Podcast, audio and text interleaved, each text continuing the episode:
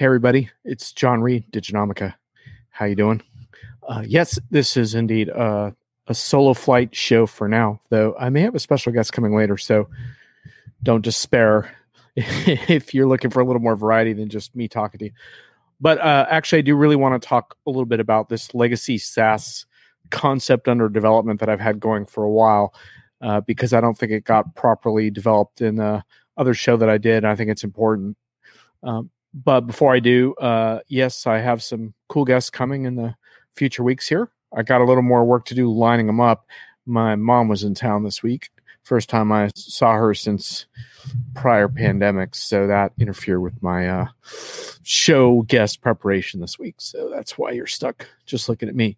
Uh, but feel free to comment in the stream as usual because I will be getting a conversation going there.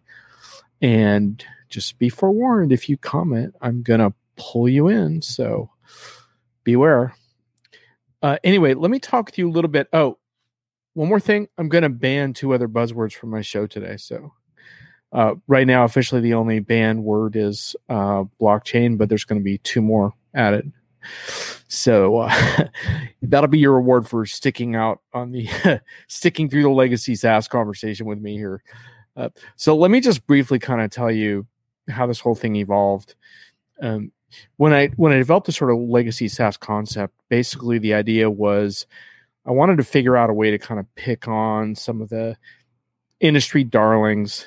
I hang out with a lot of analysts and stuff, and there's certain uh, vendors that really don't get a whole lot of uh, criticism thrown at them, and they're kind of viewed as um, having brought the business of enterprise software to a much much better place than it was before and I think that's fair. And I, and I and I didn't when I developed this legacy SaaS idea, it wasn't to really pick on a particular vendor, though. I think if you do some searching for the term, you'll see that at least a couple marketing teams picked up on this and used it to bash one vendor or another. That wasn't really what I was going for there.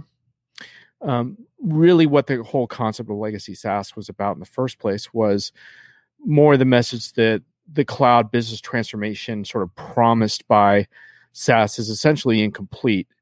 And I'm not sure if it's going to get there unless we become more vocal about what the shortcomings are.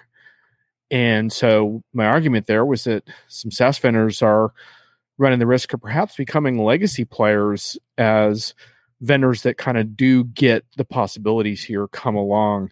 And I certainly see some of them operating in the small and mid market they have not yet necessarily penetrated the large enterprise marketplace in the same way yet. But anyhow, and several of the ones I like the best are Diginomica partners. So that puts me in a little bit of a tricky spot because I don't want this to turn into a promotional campaign for a handful of vendors. So I'm not going to really mention them because that's not the point.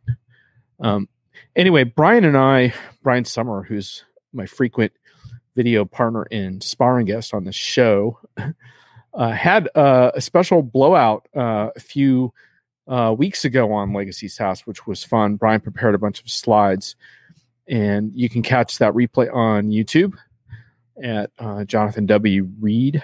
And it also, I'll, I'll, paste that into the chat just in case you want to see it. And also, um, there are audio versions of it too. So if you prefer that, just hit me up. But there you will find the video replays.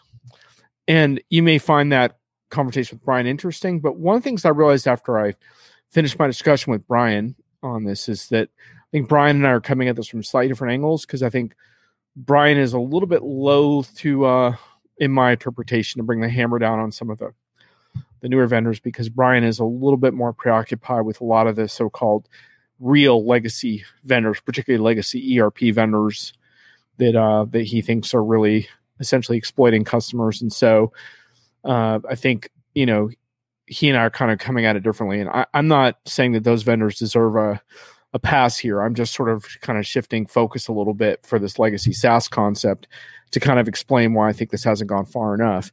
And sort of at the core of of my view is this is basically a concept that I'm still developing. So that's why I haven't actually written about it yet.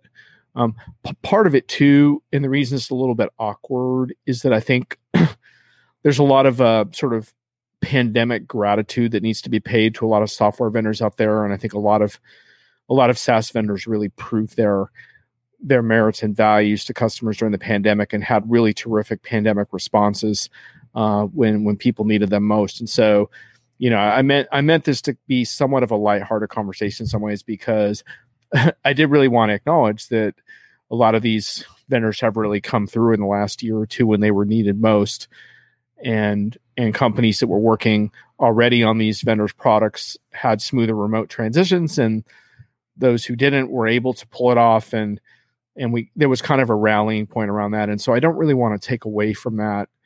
Uh, but i did want to light a fire um, to kind of raise some more intense questions about the so-called SaaS value proposition, and that's sort of the point. Um, you know, the obsession of the show is really to figure out why we have so many underperforming enterprise projects, and you know why why we can't see a better result. And so, uh, so my argument here is that we gave SaaS vendors a bit of a pass for a while. And why, why did we do that? Well, we did it because the user experience, first of all, was so much better than the sort of super user oriented, uh, classic, you know, green screen GUI evolution of the classic enterprise software. Uh, OPEX was easier for budgeting, implementations were faster. The ratio of consulting to software versus implementation wasn't insane. In, in many cases, you're talking about going from like 10 to 1 ratios for on premise or higher down to two to one or even one to one or less. Uh, absorbing new functionality every quarter, six months was generally a lot better. And granted, uh, you know, it's not always easy to absorb functionality every every quarter or six months, but it's it's a huge improvement, and customers can eventually figure out how to do it. Uh, and yes, integration seemed a bit easier. SaaS vendors tended to have better APIs. Workflow automation was generally better. Uh, also, they tended to they tended to audit your software less.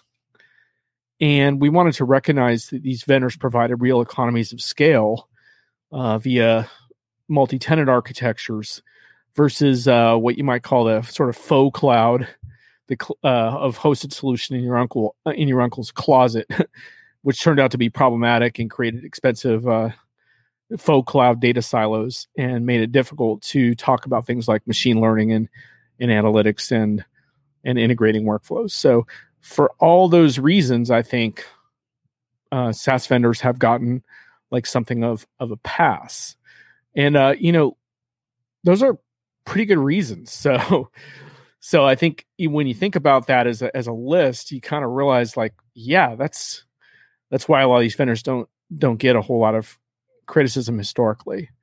Um, but um, you know, one day I think customers woke up and realized that they were still locked in. And uh, now, look, lock in is not always a bad thing. You've heard me say maybe before that like marriages are also a form of lock in. So, you know, s- sometimes there's a lock in by choice, but in general, I think customers realized they were more locked in than they wanted. And if you saw my uh, recent show with UpperEdge's Adam Mansfield, he, you know, he spends all day long working with customers around these you know SaaS vendors and contract negotiations. And really those contract negotiations as you hear them talk about it aren't all that different than the contract negotiations that folks were tied up in before with on-premise vendors. And so you know i think at the heart of my whole critique here around legacy SaaS is this idea that that the so-called cloud it, it should not be a UX and software delivery uh, revolution. It should be a shift in how companies do business, and and that's where we're getting hung up. Um, SaaS software was harder to integrate than vendors let on, especially companies that wanted to tie together a number of SaaS best best best of breed components. And you know what? It wasn't all that cheap in the final accounting either. And uh, the feeling of lock-in wasn't terrific. And when you crunch the numbers, if you really do that crunching and did a little bit of that talking with Adam, um, not necessarily as cheap when you look at the multi-year expense. It's a different type of bu- uh, budget line item, but it's not necessarily cheaper. So the overriding lesson is that cloud is not just an economy of scale architecture. It's not just a better user experience. It should be a better way of doing business. Uh, what I call the customer focused uh, way of doing business for the software industry, and that's why we're not there yet. So anyhow, a couple of years ago at, at a Freshworks analyst event, I put kudos out to Alan Berkson of Freshworks for sparking these conversations uh, at that time. Uh, I kind of brought up this notion of legacy SaaS, and, and those of us gathered in the room started kicking it around and and developing a, a little bit, and that's kind of where this whole thing started. It it kind of stuck with me more as a warning, as a series of questions customers should be asking, and and as an opportunity. So what I'm going to do in the next few minutes is kind of walk you through what I consider the the uh, characteristics of uh, of legacy SaaS and what I consider the characteristics of what you might call proper SaaS or whatever however you want to phrase it what what software should really look like in the modern age or just how customers should be treated um, we have a comment from LinkedIn user. Hey, LinkedIn user, I know who you are. You're not anonymous to me.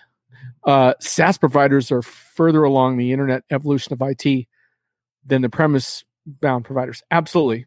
And they deserve a lot of credit for that. And for the most part, I think they get a lot of credit for that. So I'm just being a little bit contrarian here because I want I want to attempt to kind of sharpen thinking around this this topic and kind of essentially uh, light fires to push these these uh, evolutions of business further, right? So it's not it's not meant to to criticize these vendors because they're clearly offering a better value proposition than classic legacy software um, from a, for a variety of reasons, um, including uh, you know one that I did not mention in that list that you kind of bring up here, which is sort of moving away from IT centric approaches and IT bottlenecks into uh, an era where business users have a lot more ability to control their own experience and their own sort of software and workplace productivity, their own their own work destiny, if you will.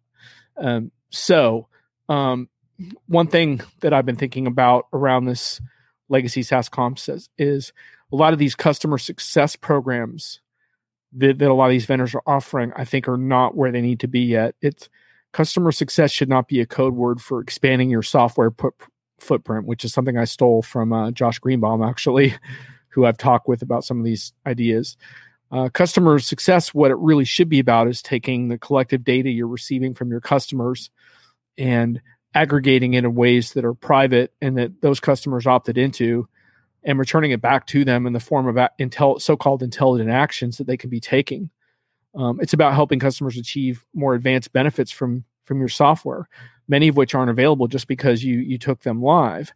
And so one of the big themes of my my show, uh, and I'm going to make a note of this on my screen go forward, is that the post go live benefits are the most important ones, and oftentimes they are not actually uh, achieved at go live. And so vendors need to continue to work with customers to expand on those benefits. And and and to their credit, there's some software vendors I talk with that are really determined to do that and recognize this issue. Uh, but uh, but I, I think we need to really expand this notion of customer success instead of falling into what I think is a very narrow kind of definition. That's in practice, it really feels more like upselling, which I think is just a very very disappointing way of reframing that. What customer success really is is every interaction with your vendor. If your support sucks, if you if you're giving out bad satisfaction scores, how can you talk about being a CX SaaS solution?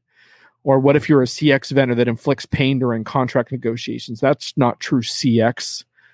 Uh, so, so that's one of the characteristics. I think also the thing we have to be a little bit careful about is, uh, you know, this notion of vertical solutions. So, the next sort of evolution in the SaaS software market is much more verticalized products, more industry specific products. But one of the things I kind of noted in my write up on this in my own notes was the dangers of that kind of we have that vertical as if you know you built out a little bit of software functionality so now you have a vertical.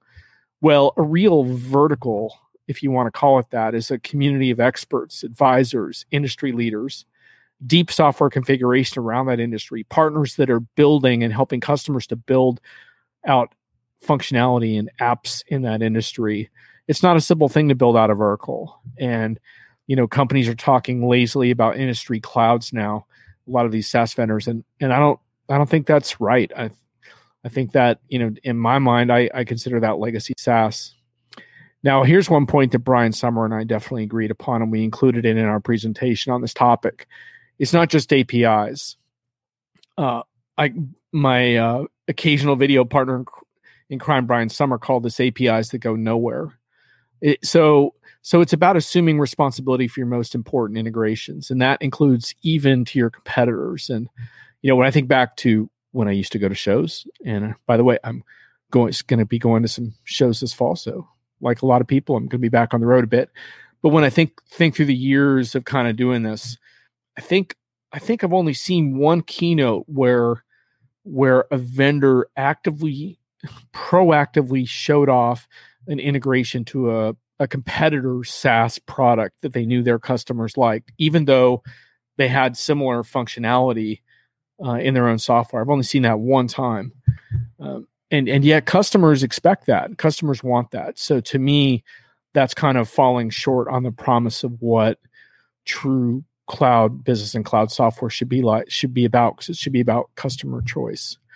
The next I kind of alluded to earlier, but it streamlined contracts and transparent pricing, simplifying software contracts, simplifying negotiations. Gartner's Hank Barnes has a bunch of data on this. Uh, so I'm not just making this up, but customers are now judging vendors by all their interactions. And this is one of these really important sort of apparent contradictions in our marketplace uh, you know, because the thing is that that when you when you step back at it and you look at okay, buyers are more informed than ever, and and the B two B buyer, I'm I'm actually working on on an ebook on this, which Diginomica calls a D book, but anyway, hopefully someday it'll get done. But basically, the the notion behind it being that you have this informed buyer that takes a lot more independent route towards software decisions and does a lot of online research uh, and has a pretty good BS filter a lot of the time, doesn't put up with a lot of marketing bullshit. Um, but the thing is, that same buyer, when they do, you know, start interacting with vendors and creating a short list, what what Hank Barnes at Gartner has found, and I've talked with them about this as well, is is that the their perception of their interactions with those software companies becomes a really really important thing, and so you then become judged by the totality of the the experience of working with with the vendor. And so um, so so when you think about real cloud business that that starts at the first points of contact around sales and and demos. And you're going to get judged by that and you're going to get judged all the way through support. And your support experience is going to is going to affect your renewal or any upselling that the vendor attempts to do. So essentially it, it all becomes this the cyclical process of trying to serve the customer better. And if you fall short hopefully you're going to get called out. And and that's kind of what i mean around this this uh, notion of of avoiding a legacy approach to to uh, working with customers. And i think a lot of sales approaches unfortunately are still uh, pretty legacy. I have a, a comment here um, around uh, my api tweet which took on a life of its own. Yeah that that one kind of that was cool. That was like a old school uh, Twitter conversation that kind of took off around. I went on a rant, but I can't spoil that rant yet because it ties into one of the banned words that I'm going to announce on the show when I'm done with my uh, legacy software, legacy SaaS uh, overview here, so which which I'm getting close on finishing up, but I want to get to the last points. Um, so uh, the next piece of it is what about consumption based pricing? What about easy user license transfers for casual users? What about all you can eat pricing? What about easily downgrading your licenses if you're having a seasonal fluctuation? This was a big issue in the pandemic because uh, a lot of companies needed to con- contract for a period of time, and a lot of their SaaS vendors weren't able to accommodate that, even if they were, you know, not trying to gouge them. They simply didn't have a licensing program that accommodated that. Uh, the vendors that did uh, were able to come through for customers in a, in a different kind of way. Um, so where is the pricing innovation in, in software? We certainly see it on the cloud side. We see it on the infrastructure as a service side. We see all kinds of all you can eat and consumption based pricing models coming out of the cloud infrastructure providers. So why aren't we seeing it on the software side? Now, now I, I do know that you know, you know, there's, you know, and, and there's outcome based pricing is a whole other thing you could throw in there too, right? Like, why don't we see more uh, software companies willing to put skin in the game and and back up pricing based on outcome? And you know, to be fair, some of these concepts have been floating in our industry for a long time. And I do know in terms of consumption based pricing that when I bring that up with customers, not every customer is comfortable with that or wants consumption based enterprise software pricing because they they like having a more of a predictable model. So it's not like that would work for everyone.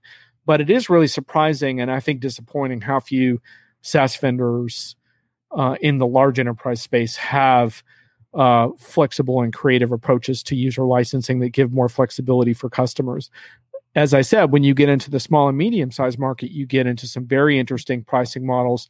And there I will call out a couple of names uh, with with Acumatica Cloud ERP, which has some very interesting bundled licensing, Zoho, which has some very interesting all you can eat approaches to uh, to its Zoho One uh, enterprise product. And so you know there are vendors that are that are pushing the enterprise software pricing envelope but as yet we have not seen that come up market nor have we seen a lot of the bigger uh, so-called cloud vendors uh, you know undertake any any creative uh, pricing um, pursuits at scale. Now we certainly have seen that in some areas especially around platform products dipping toes in the water. Uh, but there there really isn't a whole lot of pressure on these vendors to do that. And so that's why we're here today folks is because we're trying to articulate a little bit of what that pressure might look like if if i could succeed in generating enough conversations around this going forward. Um, let's see what uh, linkedin user has to say digital cipher cyber are still valid labels for saas don't ban them just yet no those are not going to get banned those terms are not getting banned so you're all good iris yep we at Pillar offer a pure consumption model. The platform use and development is free. Training is free. Like I said, in in the in, in this in the non moving aside from the large enterprise software vendors, there is some of this type of innovation going on, and that's kind of I read the whole point of what I'm talking about today is that that I think so you say where is this pressure going to come from? I mean, I was kind of hoping it was going to come from the user groups of the larger vendors who would sort of speak up and say, look, we feel locked in. We feel overpriced. We don't feel like you're innovating on your pricing model as well as you can. Unfortunately, the user groups just haven't been, in general, that vocal about this as a whole. Um, and and I think one of the reasons for that, of course, is that most of them are fairly happy with the software because, for all the reasons I went into in the beginning of this broadcast, why there's so many advantages. Um, but uh, to the point of this comment, which I'll put up on the screen one more time, uh, there are up and coming vendors who are disrupting by offering more creative pricing models. And I think as they get more traction, either in the mid market or as more niche or enterprise products and they grow, um, they will become larger vendors.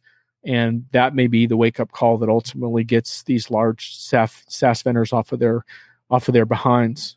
Um, so I'm all for pressure wherever that pressure comes from. If it comes from, um, you know, the market and more creative software companies, uh, that's great. But uh, I think it needs to come from a lot of different places, including those who claim to advocate for customers, which is why I'm doing this right now, trying to articulate what that would mean. So uh, I think that that was really the the big uh, sort of outline of of the concepts I wanted to throw out at you today. I was kind of thinking of legacy SaaS as a cautionary tale. Um, I think Brian Sommer, when I talked with him first about it, he he he thought of it as kind of a vendor health check. Uh, like a lot of these vendors started out young and fit and athletic, but as you get old, got older, you maybe fell into some unhealthy habits or missed out on opportunities to keep yourself sort of fit and in shape. And and perhaps that's true because I think that some of these vendors that are more legacy. There's nothing inherently uh, flawed in, in how they do business that could not be changed if they were motivated to do so. I, I would just hope that they get motivated before uh, the wake up call comes, uh, and and before customers have to wait, you know, multiple years for for these changes to happen. But once again, I, I really didn't want to call out any specific vendors. I think a lot of you can probably think of some of the ones I'm talking about here. Uh, but but the underlying message is, is that the cloud business transformation is incomplete and and while i think a lot of these SaaS vendors you you think of that are household names now are are providing great services they're not there yet and and we need to hold their feet to the fire a little bit. And they do, I believe, run the risk of becoming legacy SaaS as more compelling vendors come along. So that's that's my take on legacy SaaS at this time. so you know, I, I hope you found that interesting. And obviously, one of the reasons I recorded this is because I plan to to write about it. And you know, yeah, it is incumbents versus challengers. Um, but I'm I like I said, I'm I'm actually hoping that the pressure comes from other places as well. Um, you know, I mean, there's there's all kinds of ways that pressure can be inflicted upon upon vendors to to do better. But um, you know, one of the obviously big blind spots here is we become sort of uh, blind to our own weak spots as we become more successful and we wrap ourselves around the mythology that we're doing great work and then we can't see through that mythology. So anyway, maybe maybe with enough of this kind of conversation we can.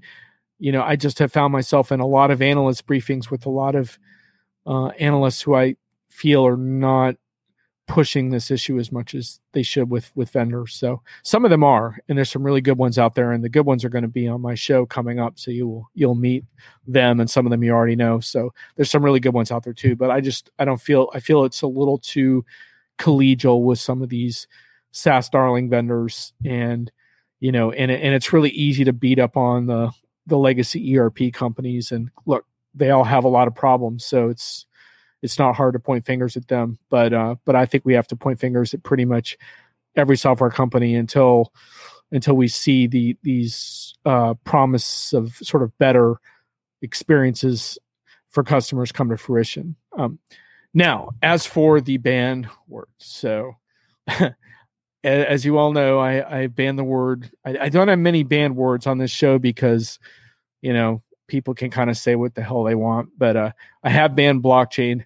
It, it's kind of a little bit tongue in cheek uh, because I actually don't really have a problem with with blockchain, um, and actually, you know, I, I remain intellectually curious about what the use cases are. I just don't like it being discussed on this show because my focus is on proof points and use cases, and there just aren't any live production blockchain use cases to talk about in the enterprise right now. So I get very impatient with with the hype around it. Um, so that's the reason that it's like kind of banned. But I'm I'm banning two more words today. Um, and Bonnie is back.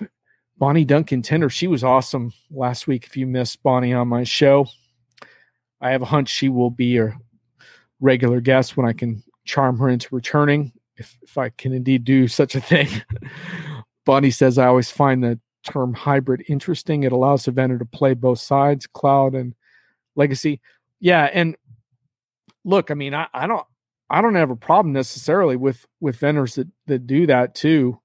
Uh, you know, it it's a really interesting thing as far as you you want to serve customers where they're at also and i really don't have a problem with that and i think you could you can also serve on premise customers in a more you know sort of modern forward thinking way as well there's no reason why that that can't happen um, and, and, and obviously a lot of uh, a lot of vendors are figuring out how to serve their on premise customers with more cloud like contracts and stuff um, so you know, and, and more API driven architectures. And so they're learning some things from the SaaS side of things as well. So I don't really have a problem with with hybrid per se. What I what I have a problem with is the use of the word cloud as if as if the business transformation is complete. And and vendors I think are really disingenuous about that in how they use the term. Um, so the banned words. Uh, some of you may have seen on Twitter that I made a ruckus around seamless integration this week. And if you do if you do a, a, search on my Twitter feed, you'll see that there was a lot of reaction to it. And there was actually some really good um, stuff as well that people kind of contributed around their different approaches to integration. And some people sort of um, cheerfully argued with me a little bit, uh, calling attention to different approaches and making sure that I wasn't being too dismissive of of things like APIs and and such. But um, anyhow, I'm I'm looking for the tweet, but it seems to have um, gotten buried in my feed. But I am I am banning um, seamless seamless integration on on my show as a as as a buzzword. You're not allowed to say that that you have seamless integration or that you use seamless integration. It's uh, essentially a a huge disservice to what I call the uh, the discipline and and rigor that I and and human intervention that I think is needed to make uh, good integration of reality. I've just been hearing this phrase seamless integration a lot in various keynotes, uh, and I, I, just don't I just don't want to hear it anymore. So just stop it with a seamless integration. Better integration is fine. Actually, today on my Twitter feed, I agreed to the phrase low friction integration as an alternative for people who are pursuing uh, more self-service approaches that that are easier on customers. Uh, low friction is fine. No friction is unacceptable, which is the same as seamless. Seamless integration is a fantasy. Uh, let's see. Uh, Brian wants me to ban some more words. Absatively non fungible tokens. Brian, I don't think I need to ban those two words because they just don't come up enough. Non fungible tokens.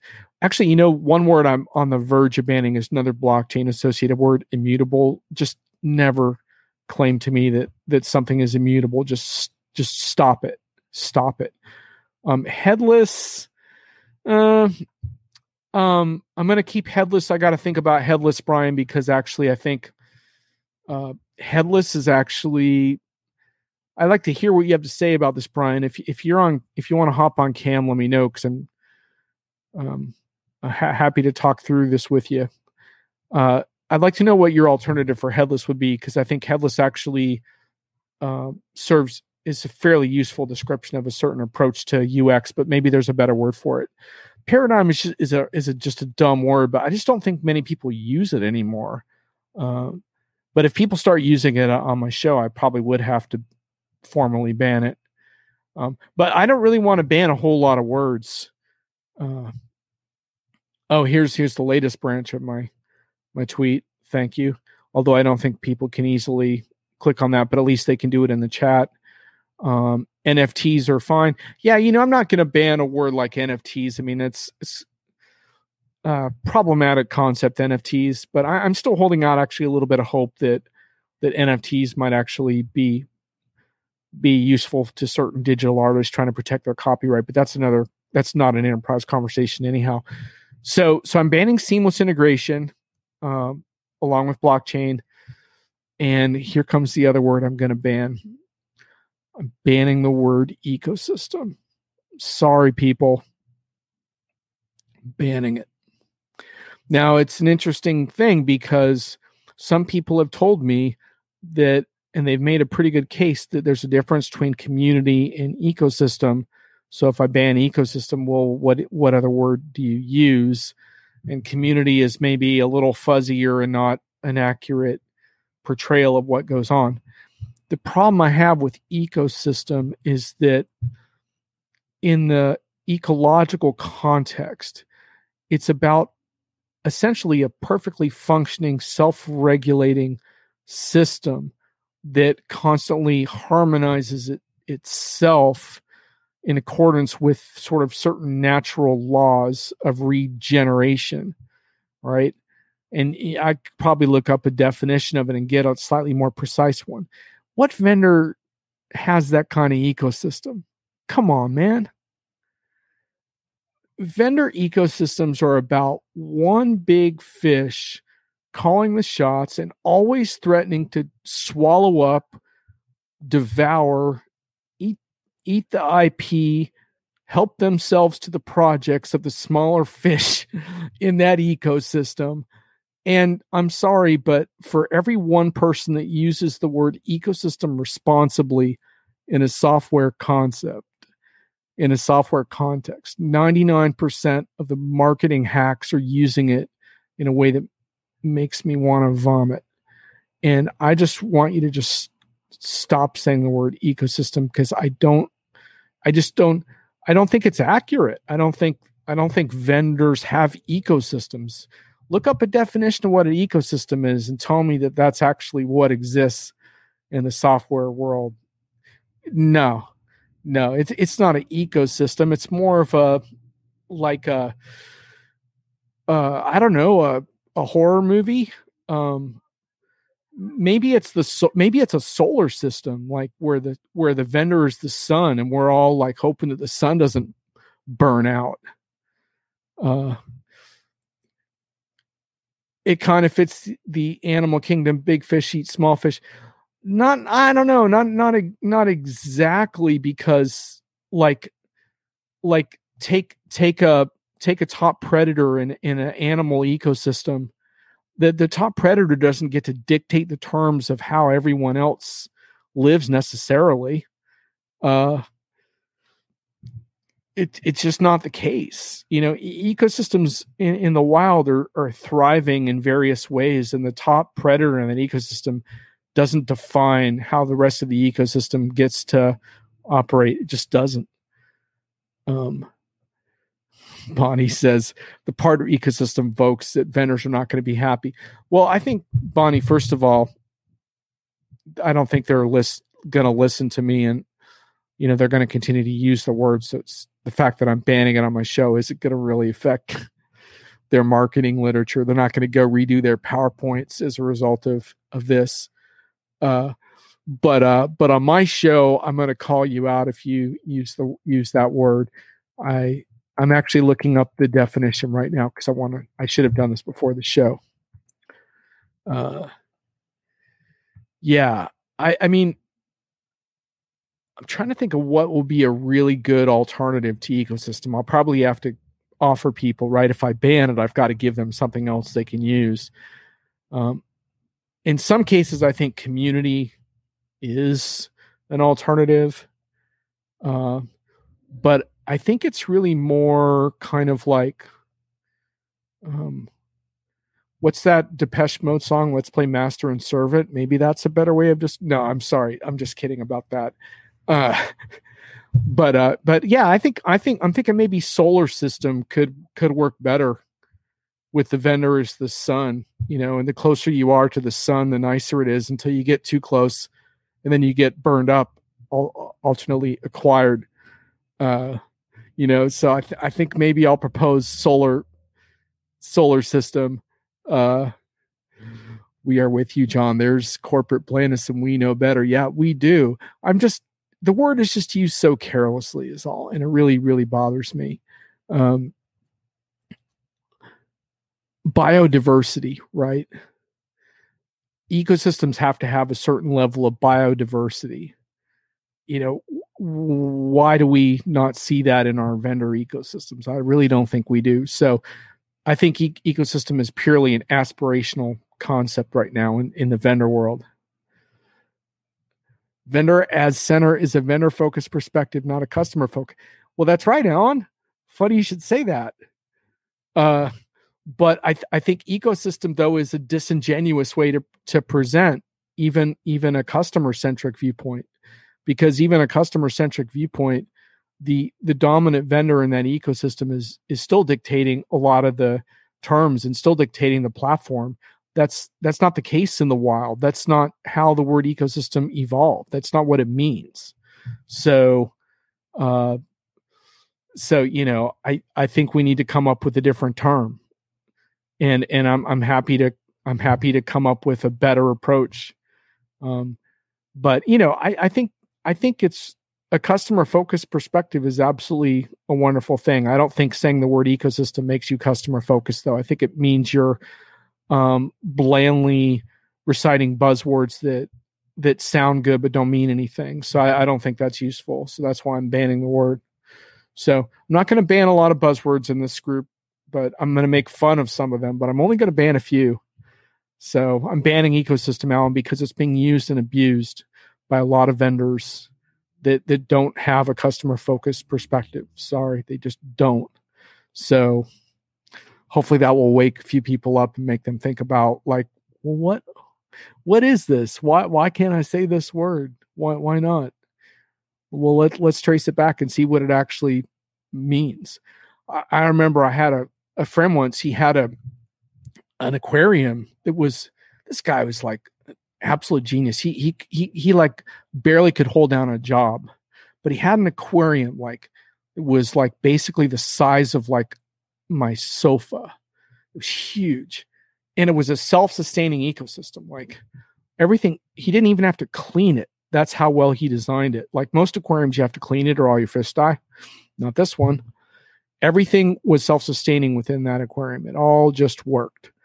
And um, no one no one was in charge. I mean well obviously he was in a sense he was sort of the god the silent god that sort of occasionally pruned it. But once he set it up kind of just let it run. It was like brilliant. And i was like yeah that's a true ecosystem. It just maintained itself. There was no dominant player raising pricing or you know promising people product with vague roadmaps and um, making promises about vendors that were going to deliver certain implementation methodologies that didn't or got low quality scores but weren't banned from it still got a this still got a vendor award at the end of the year you know as part of the ecosystem and thank you for your leadership and all that crap. So anyway but hey alan you know if you want to use the word ecosystem it's okay. I'll, I'll let you use it but uh, in general, I just don't want it. Don't want to hear it. I, I, have to hear it enough in all these virtual keynotes. I just don't want to hear it on my show. I think that's fair, right? It's my show. So, uh, what was the bottom feeding species? I'll I'll have to get back to you on that like next week because I can't remember all the different things he had in there. It's been a number of years. It was pretty incredible. I wish I had a picture of it. Uh, Alan says I don't. Alan, you don't use that word. If you don't, that's that's great. That's, I, I I'll, I'll come up with a better alternative for it at some point so we can describe it. But Brian, you went away, man. You were gonna explain explain why what the alternative to headless is because I think this is a. Oh, Alan was agreeing with me. Nice, excellent, Alan, excellent. Well, if if, I, if you have my back, Alan, that that's very very encouraging for me. Uh, that means I'm definitely on the right track here. Uh, Brian, did you go away? I wanted to hear your um, recommendation. Brian had a few words he wanted wanted me to ban. Um, I mean, there, there's obviously certain things you could kind of easily ban, like low hanging fruit and stuff like that. Um, you know, paradigm, for example, is is the low hanging fruit of enterprise buzzwords, probably. I wanted to hear about headless though, because I don't really like the word headless, but headless does seem to explain adequately you know, kind of a an adaptable uh, environment that could, you know, a, a UX transferable UX component, I guess you could say. Is there a better better word for headless architecture? Brian, are you out there? If so, let's let's hear it. Alan, what do you use? use headless?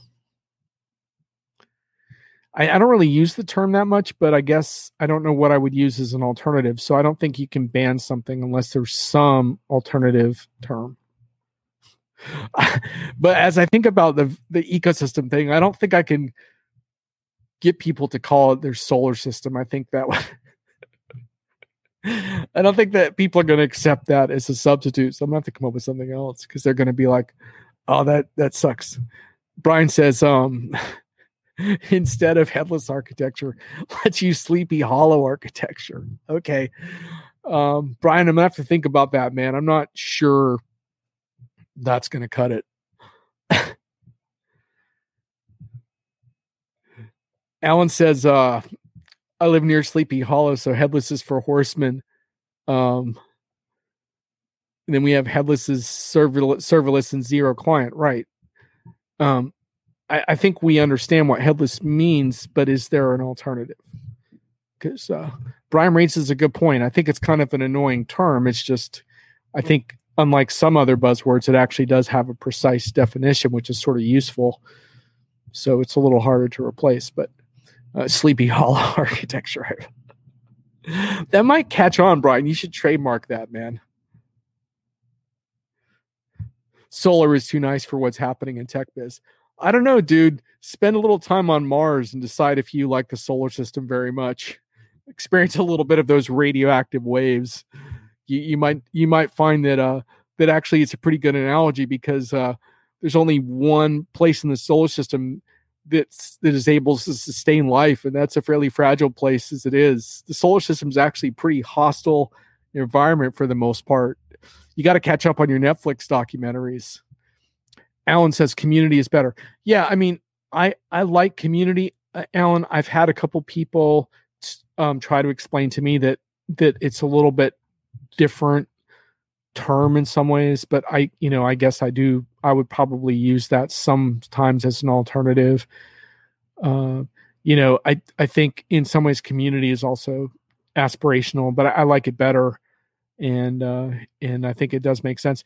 I think there are times where where people use ecosystem they want to talk a little more about like networked businesses that kind of are working towards the same goal. I think sometimes in a community you can have people that aren't really a part of all of that so much. Like i kind of consider myself kind of a part of certain vendor communities but i don't know if i really actively contribute to a so-called ecosystem. So anyway but i'm, I'm happy with community if I'm a customer, can I be in that many ecosystems at once? Probably not too many. Probably not, but in the so-called best of breed world, you could certainly get, be a part of a number of them. Um, but yeah, maybe that's a violation of the scientific definition of ecosystems, also. So, community of interest has already been used. Yeah, I mean, Thomas uh, Wieberneit, who's been on the show before, feels has has given this a lot of thought. He's actually blogged about ecosystems, so he could give us a little bit of a primer on some of that. Yeah, there's network. I mean, I don't know, network isn't quite it either, but there there's something there. So uh that's about it. Anyone have any other words they want me to consider uh banning? Otherwise, I'll wrap up in just a few minutes and uh, catch you next time. I'm not sure who's going to be on next week, but I have a few a few people in the hopper, so just haven't confirmed someone from next Friday, but there'll definitely be someone in the chair. I'm not going to do another solo flight for a little while. Solo flights are going to be pretty rare. They just I just felt like doing it today because I had some legacy SaaS content for you. So, any other banned words? I'm, I know I'm missing a good one. I'm going to check real quick. See, worst tech buzzwords.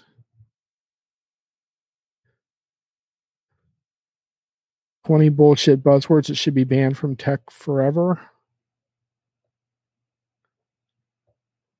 Let's have a look at a few of those.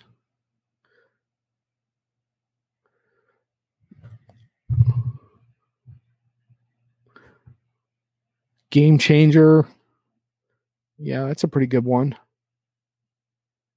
Alignment, pivot. I really don't like pivot.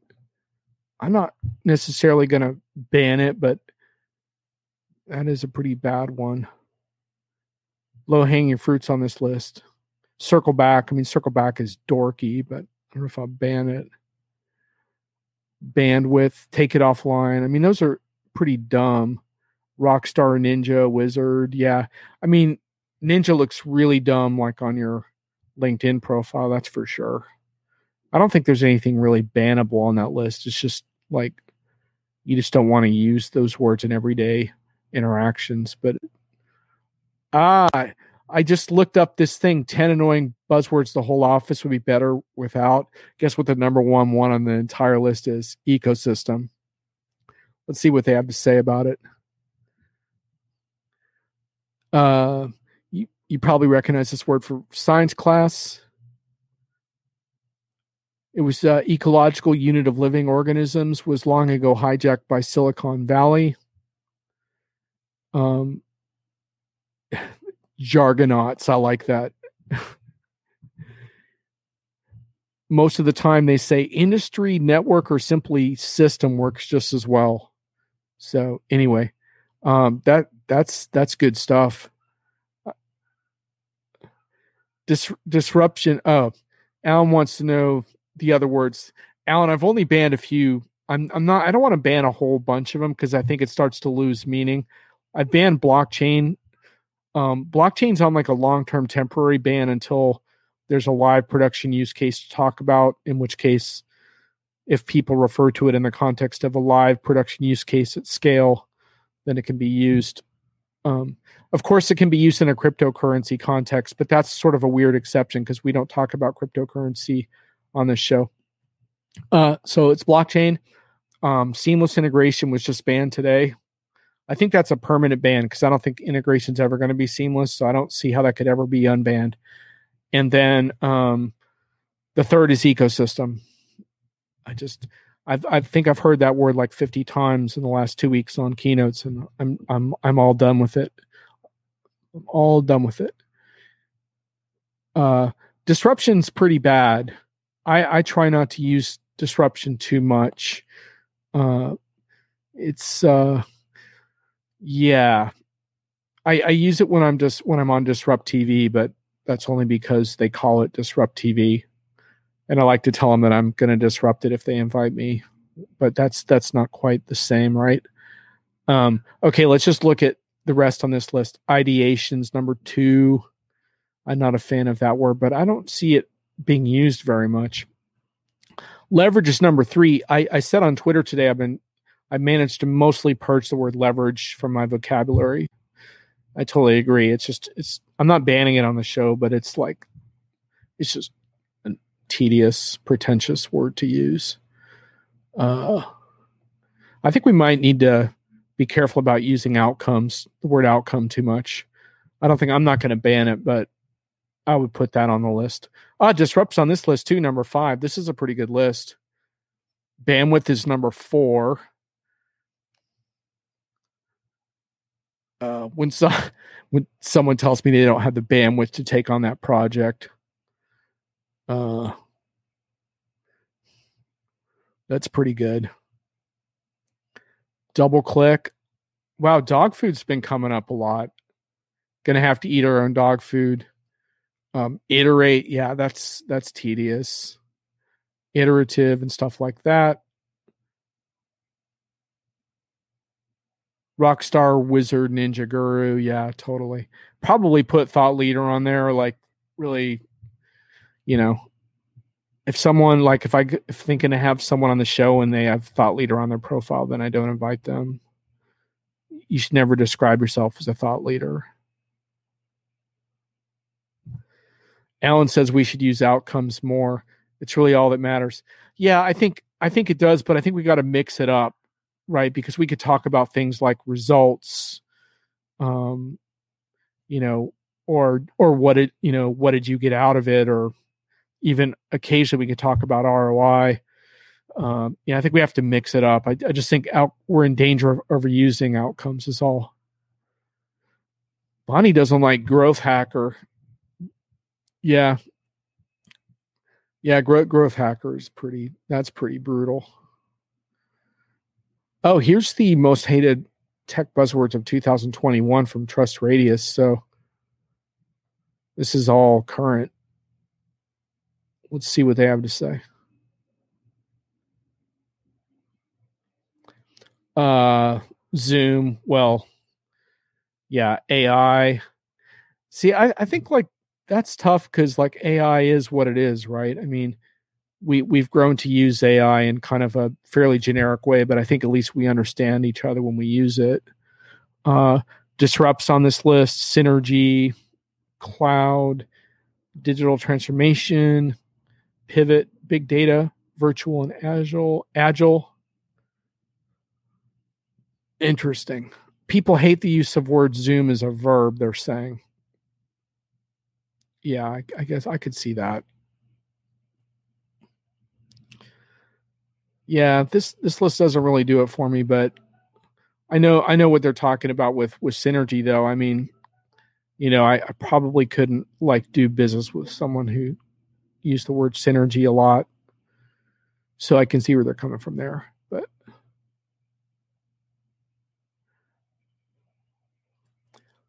thought leaders are very tired one, says Rit, and growth growth hacker is an awful one. growth hacker is pretty brutal. All right, we're going to have to actually have you on the program. If you keep this up, we'll just get you on here one of these Fridays and you can give us your full list. Brian doesn't like semantic influencer topology, tautology, and any ology as a service. I think I will be leveraging blockchain when I retire. Well, actually, the idea is to leverage blockchain now so that you can retire on your cryptocurrency investments. AI is abused, and really, in most cases, it's not real AI.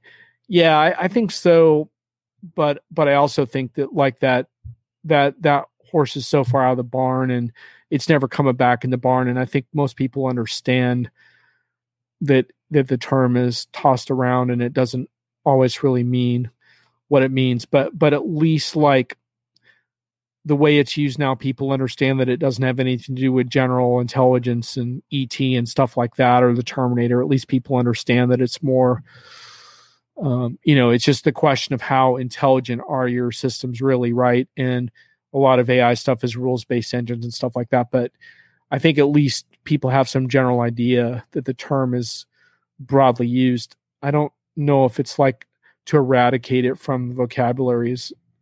It's just, just never going to happen. So it's not realistic. It'd be like crying about the fact that it snows in Massachusetts in the winter. Uh, sprinkle some big data on your digital transformation for better outcomes.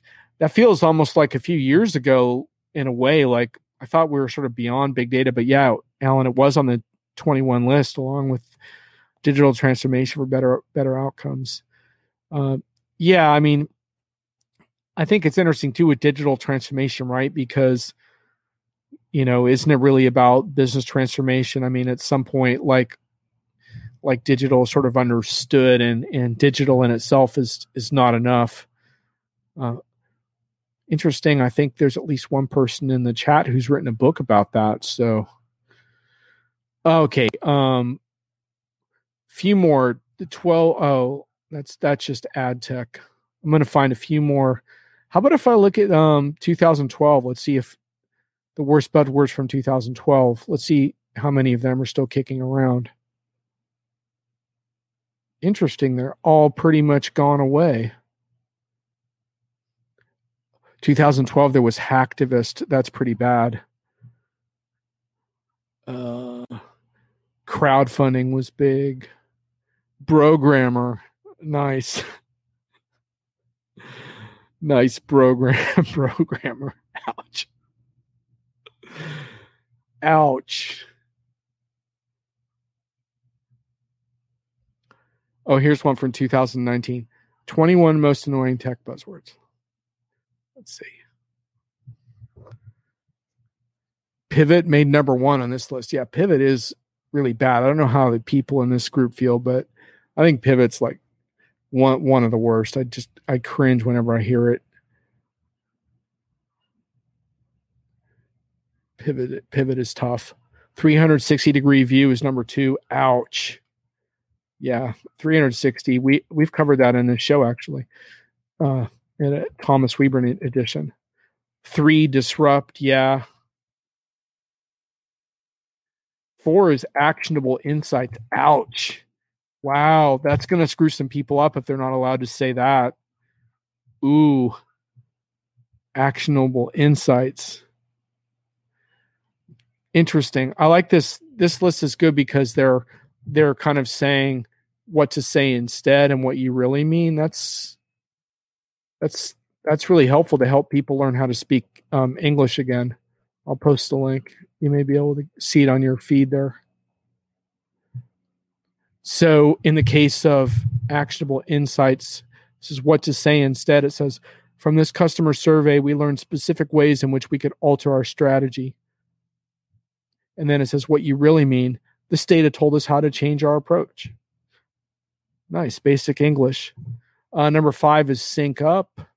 Number six is holistic approach. I heard someone earlier today on my Twitter feed. They said, um, they said they're trying to not say holistic as much. Yeah, because holistic is is pretty tough.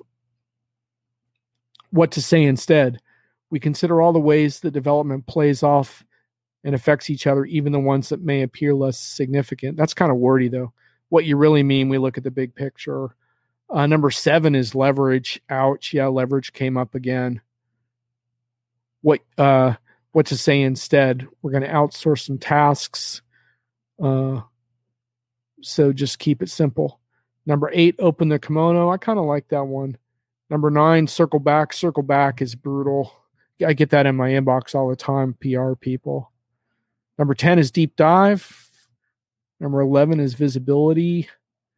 Number 12 is core competency. I feel like I feel like core competency's kind of gone out of style. That's probably for the best. Uh buy-in is 13 on this list. 14 is growth hacking. Bonnie, you made it. Growth hacking. As in he's an expert in growth hacking on for social media. Ouch. oh my god. Uh as in he's basically like impossible to work with because he's like infatuated with stuff that doesn't matter. Uh, what to say instead? Oh, I love this. Check this out, Bonnie. Says what you really mean. So okay, so so the, the sentence is he's expert in growth hacking for social media. And what you really mean is we're gonna try we're gonna try things until something works. I love that. That's perfect. Silos. I don't really mind silos that much. It doesn't maybe uh, know if it bothers any of you guys. Uh, hustle. I don't really see that being abused too much. Digital transformation. Um, overused. Agile is on this list. Bandwidth. Wow, bandwidth is coming up a lot. I, I don't really run into that too much. It's cheesy as hell, but I don't really run into like, do people say that? I don't have the bandwidth for that. That's really corny. Number 20 is innovation. I, I I try not to use the word innovation at all. I don't think I'd ban it from the show, but it's just such a bland word. Bonnie says he's a real influencer. Yeah, I mean, inf- influencer is is a really is a is a super cheese ball one. Um, efforting very.com boom efforting yeah efforting. Some of the verbs alan are definitely like when you verbify certain things it definitely get gets you onto a list like this. And then um, 21 is unicorn. All right i'll do one more and then i'm gonna gonna call it for the day. Let's let's find one more.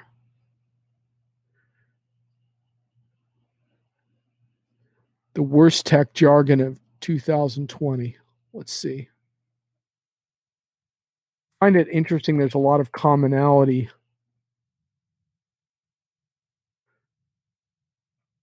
Uh,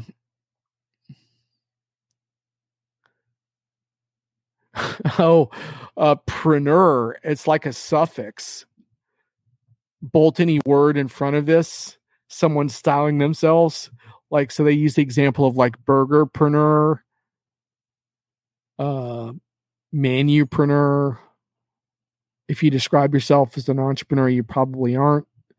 Um, circle back, reach out, revert, all hands on deck, and pivot. Uh, essentially, a tech Pilates session of terrible words and phrases. Unicorn made this list. Uh,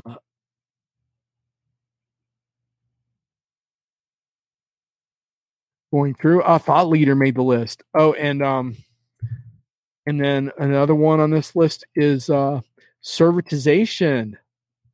Ah, that's that's that's one that does come up sometimes. I know Brian. I know you have some feelings about servitization. Uh, it can definitely be it could definitely be overhyped. That's for sure. Um, that's an interesting one as far as like one of those where you have to then figure out what the alternatives would be to describe it. Um, it says uh, revolutionize the digital transformation. Indeed, yeah. I, th- I think Arit's earning a earning a guest invite on the, the show. Keep it up. Gonna have to bring you in, and we can talk about consumption based pricing. Keep those lively Friday afternoons running. Yeah, I will, man. I this this one was just a little more seat of the pants than than usual, but I appreciate you uh, having some fun with me anyhow. Uh, thanks everyone for for for joining the more spontaneous thing. Um, hopefully, in the next coming weeks around this time, I'll have some really interesting, compelling guests for you. But it does take me a little while to get them lined up and prepped, so that's that's why sometimes it hasn't been happening lately, but it will. So Have a great evening. Thanks for giving me your buzzwords of choice. Really enjoyed that. Later.